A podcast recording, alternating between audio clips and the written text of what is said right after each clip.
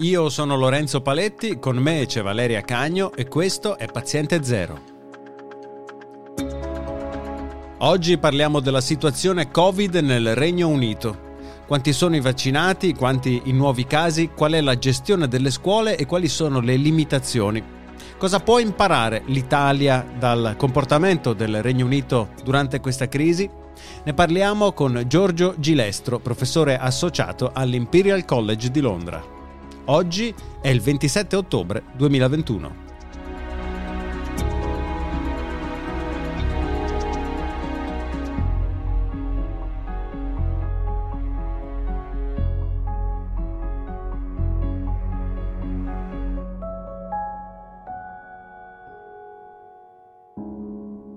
Ciao Giorgio e grazie per aver accettato il nostro invito.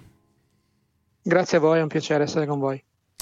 Dall'Italia arrivano notizie sul Covid in Inghilterra tramite i giornali. No? Leggiamo di 45.000 nuovi casi al giorno e di decessi in crescita nell'ordine delle 200 persone al giorno. Eh, Giorgio, raccontaci tu che lì ci vivi, che aria si respira. Beh, eh, sì, in effetti c'è una, una, una discrepanza tra i numeri che vediamo nel Regno Unito e quelli che vediamo in Europa continentale. Eh, sembra un pochino un po' di essere tornati indietro nel tempo. Probabilmente si tratta di capire come mai e quanto durerà questa situazione e se sia possibile insomma, mettere un argine. Eh, al momento il, il, il, l'attenzione andrebbe posta non tanto sui casi giornalieri quanto sulle ospitalizzazioni e ovviamente sui decessi. Eh, quindi insomma eh, bisogna capire se, se, il Regno Unito in questo momento viaggia con un paio di mesi o tre mesi di anticipo mhm. rispetto mm-hmm. al resto dell'Europa continentale oppure se è una situazione a sé stante. Vedevo l'altro giorno dei grafici che mostravano la quantità di morti per milione di abitanti in Italia, Germania e Inghilterra ed effettivamente l'Inghilterra era eh, circa un, tre volte se non sbaglio i, numeri italiani.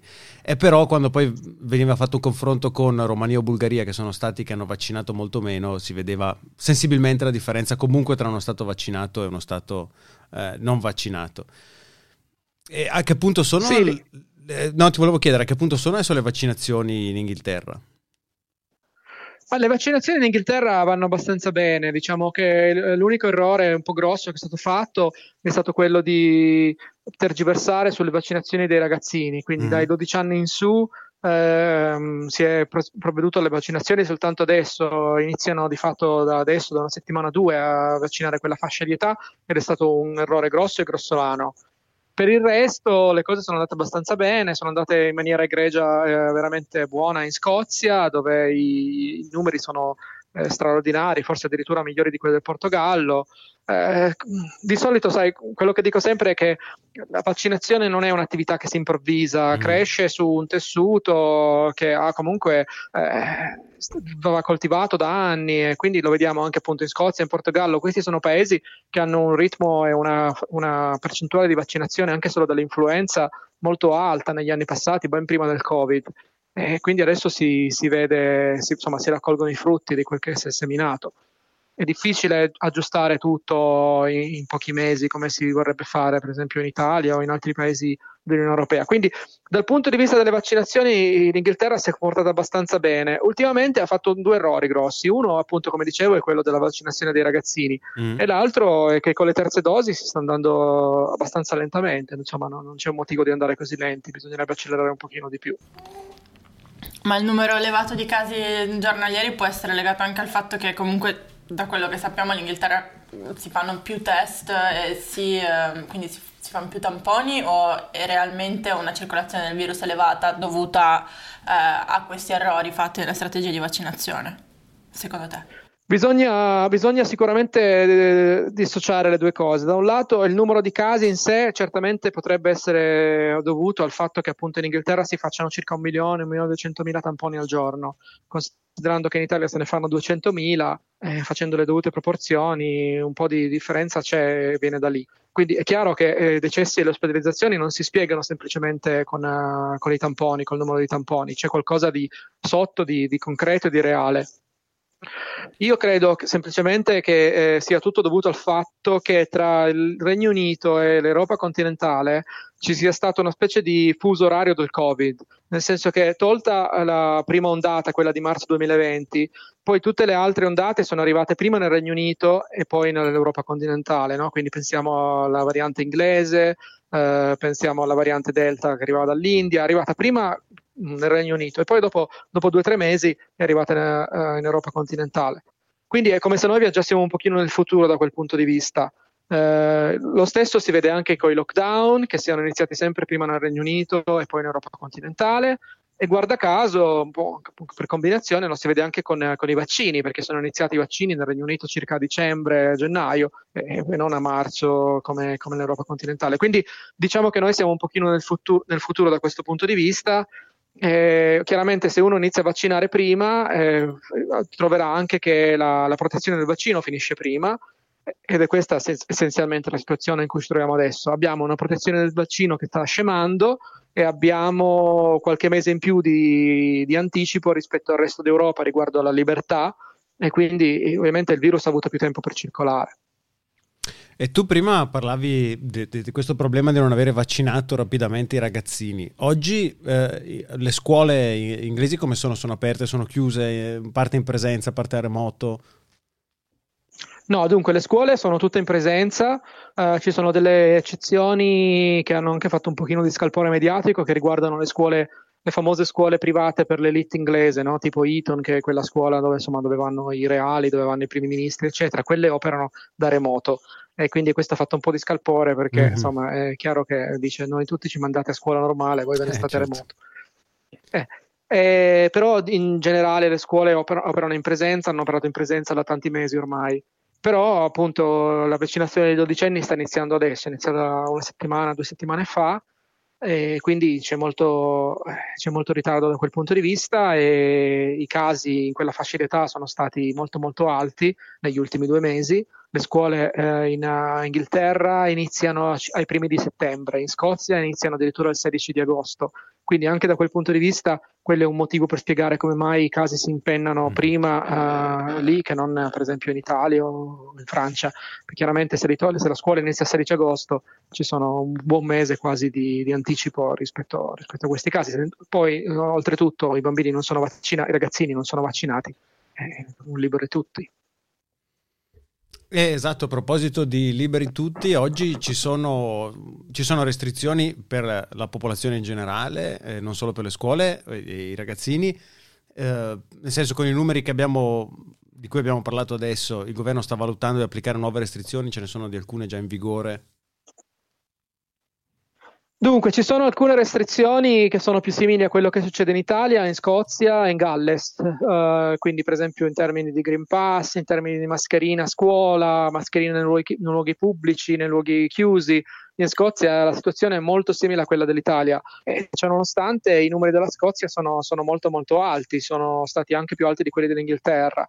Quindi insomma c'è un po' una una, una, un po' di totem no, rispetto a queste restrizioni, un po' di quasi scaramanzia, nel senso che la gente dice ah se voi non mettete le mascherine è mm. chiaro che, che i casi salgono, però non è sempre così semplice, le cose non sono sempre così semplici. Le mascherine ovviamente aiutano, ma il problema delle mascherine è che vanno indossate in maniera quasi religiosa. Mm-hmm. Nel momento in cui uno inizia a scostarsi un po' la mascherina, a scoprirsi il naso, a toccarsi gli occhi, eh, butta all'aria magari sei ore di mascherina con eh, 5 minuti in cui si tocca gli occhi. E questa è una cosa di cui si è parlato sempre troppo poco.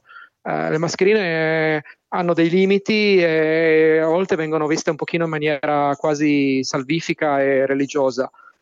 Quello che ovviamente fa la grossa differenza è il vaccino, quello è, fa la differenza enorme e purtroppo vediamo che i vaccini dopo qualche mese iniziano a, a scemare nella loro protezione e probabilmente il grosso di quello che vediamo in Inghilterra è dovuto a questo fatto, il fatto che eh, insomma, soprattutto le, le, le, categorie a rischio da noi sono state vaccinate due, tre, anche quattro mesi prima eh, rispetto all'Italia. Quindi, beh, in parte l'hai già detto, ma mm, secondo te quello che dovrebbe migliorare l'Inghilterra proprio la somministrazione di queste terze dosi? Cioè, quindi che, che, dove sono gli errori dell'Inghilterra e invece in che cosa, secondo te, la gestione della pandemia o di alcuni aspetti di essa è stata meglio che in Italia? Dunque, sì, assolutamente le terze dosi hanno la, la, capacità di cambiare tutte le carte in tavola, l'abbiamo visto in Israele, perché Israele si trovava in questa esatta, esatta situazione a luglio, uh, i casi erano iniziati a salire eh, esattamente per lo stesso motivo, perché lì le vaccinazioni erano iniziate molto presto e quindi diciamo, la scadenza dei vaccini era arrivata prima. Allora, loro hanno accelerato subito con le terze dosi, hanno vaccinato oh, di nuovo quasi tutta la popolazione con le terze dosi in un mese e mezzo e, e i casi sono di nuovo scesi, hanno, sono, insomma, adesso di nuovo respirano, poi fra sei mesi vedremo. L'Inghilterra dal punto di vista politico è stato abbastanza un disastro perché basta vedere il numero di morti e la, il numero di, por- di morti in, re- in relazione alla popolazione eh, sono altissimi, sono, appunto, non è che l'Italia sia molto lontana da questo punto di vista, però appunto sono, sono delle cifre da spavento. Dove l'Inghilterra ha fatto benissimo, meglio secondo me di qualsiasi altro paese al mondo, è stato dal punto di vista della ricerca, che avviene indipendentemente da quello che fa o pensa la politica, è ormai una macchina rodata. Uh, se pensiamo dal vaccino AstraZeneca a qualsiasi farmaco che viene usato in tutto il mondo nelle terapie intensive, Uh, qualsiasi regime di somministrazione dei vaccini, una dose piuttosto che due dosi, sei settimane, due settimane, tutti questi studi sono stati fatti in Inghilterra. Uh, non, è veramente passata in, in, prima linea, ha sorpassato gli Stati Uniti, ha sorpassato qualsiasi altro paese e si è vista lì davvero l'empiricità de, del sistema epidemiologico, in genere del rigore scientifico. Uh, sono molto orgoglioso di questo, del fatto che uh, veramente qualsiasi studio su antivirali, sugli insomma, anticorpi monoclonali che sono stati usati fin da principio eh, nel trattamento delle, delle tempesta citochinica. Tutti questi studi sono stati fatti, finanziati in Inghilterra da, da, da subito, eh, in maniera, secondo me, appunto indipendente dalla politica. E, e da questo punto di vista c'è solo da imparare. Per quanto riguarda il resto, la gestione dell'epidemia, le mascherine, i lockdown, eccetera, è stato un insomma, un disastro simile a quello che si è visto ovunque. Si sono mhm. salvati soltanto veramente i paesi che hanno fatto Covid-0, ma altrimenti dall'altro punto di vista uh, non c'è niente di cui essere veramente orgogliosi. Mm-hmm. Nel, cioè, prima lo dicevi, lo dicevi, quindi l'Inghilterra in un certo senso è sempre più avanti del resto dell'Europa, cioè nel tempo. E per questa stessa ragione che spieghi il motivo che le principali varianti poi diffuse in Europa sembrano avere come porta d'ingresso l'Inghilterra? Ma questo non lo so, ne, pensavo, ne parlavo proprio oggi. Eh, bisognerebbe fare un po' un censimento delle varianti, vedere, però se pensiamo, se guardiamo indietro nel tempo, abbiamo la, la, il primo hub, quello che ha portato ovunque la variante originaria, no? la variante cosiddetta, cosiddetta Wuhan, è stata l'Italia, infatti. È stata sì, la, sì, no, lì in poi, sì, effettivamente. Eh, poi dopo di quella il secondo hub è stata la Spagna perché la variante, quella che viene chiamata D614G, che è, è, è nata e cresciuta nelle, nella prima estate del eh, 2020, quella arrivava dalla Spagna. Poi c'è stata sì la variante inglese Alfa che è arrivata dall'Inghilterra, ma poi soprattutto di quella è arrivata Delta dall'India, e poi beta sì. e gamma. Però Delta da... diciamo Quindi, che ha avuto insomma, prima ogni paese, in Inghilterra ogni paese e poi ha giocato... in Europa. Sì, ma non, quello secondo me non vuol dire, c'è anche da dire comunque eh, il fatto che eh, da noi in Inghilterra facciamo non soltanto 5-6 volte il numero di tamponi, facciamo anche un sequenziamento che non ha uguali in tutto il mondo, quindi um, per esempio c'è stato un momento in cui l'80% dei, dei positivi veniva sequenziato, eh, in Italia si girava insomma tra il 2 e il 5%. Chiaro che con un livello di monitoraggio di quel tipo eh, c'è anche molta più possibilità di capire se una variante arriva prima o arriva dopo. Quindi il fatto che mm, in Inghilterra si fossero accorti di Delta prima di qualsiasi altro paese dell'Europa continentale non vuol dire che fosse arrivata prima lì, vuol dire semplicemente che la cercavano meglio. Quindi uh, può darsi che magari Delta già girasse in Germania, in Austria o in Francia, quello che è, e semplicemente non veniva cercata. E invece sul discorso del, del, del, motivo per cui ci siano questo alto numero di casi, tu uh, dai per scontato che sia legato al, allo scemare dell'immunità vaccinale, quindi, però cioè, ci sono degli studi epidemiologici che valutano quanto sia realmente la circolazione nella, nella popolazione giovane con l'apertura delle scuole in anticipo, cioè qual è, qual è la componente, cioè quanto siamo certi che sia veramente la necessità di una terza dose?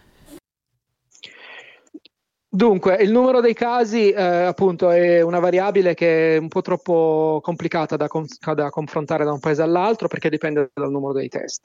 Uh, ci sono dei modi per uh, stimare il numero dei casi indipendentemente dal numero dei test, cioè delle analisi campionarie, eh, che vengono fatte di nuovo qui nel Regno Unito eh, per via statistica. In sostanza quello che succede è che è, c'è un campione, come se fosse un campione Istat, diciamo, a cui viene inviato a casa un test Uh, ogni settimana e, e queste persone si fanno, si fanno, un test Covid, eh, riportano i risultati e siccome il campione è stato stilato in maniera statistica, eh, la percentuale, diciamo la prevalenza di infezioni all'interno di questo campione si può usare per stimare la prevalenza di infezione nell'intera popolazione. E questo qui è un lavoro che eh, si fa in Inghilterra dall'inizio dell'epidemia con frequenza settimanale, anzi eh, superiore alla settimanale perché sono almeno tre organizzazioni che lo fanno in maniera indipendente cioè Imperial College, King's, King's College e l'ONS, che sarebbe l'Istat, l'Istat inglese.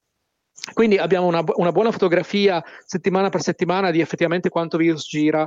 Uh, quindi se anche noi domani smettessimo di fare test completamente, eh, continuando con questo sistema, riusciremo ad avere un'idea di quanto virus gira eh, per, anche per categoria di età, eccetera.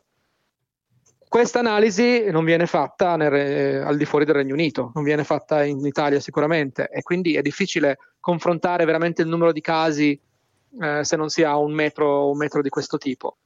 Uh, quindi io non ti saprei dire esattamente quale sia il numero di casi in questo momento in Italia. Potrebbe anche essere che il numero di casi in Italia sia assolutamente simile a quello del Regno Unito che però a parità del numero di casi simile in Italia ci siano meno ospedalizzazioni perché ancora la maggior parte della popolazione a rischio è protetta dal fatto che aveva fatto il vaccino con ritardo, quindi ha fatto il vaccino magari, insomma, i miei genitori hanno, mia mamma ha 70 anni, eh, la seconda dose di vaccino l'ha fatta dopo di me, l'ha fatta uh, luglio inoltrato. Io che ne ho 44, uh, l'ho, l'ho, fatto a fine giugno, primi di luglio ho fatto la seconda dose di vaccino. Quindi è chiaro che questo ritardo dell'Italia nelle vaccinazioni magari adesso fa comodo, nel senso che uh, appunto mia mamma è ancora protetta perché l'ha fatto in ritardo.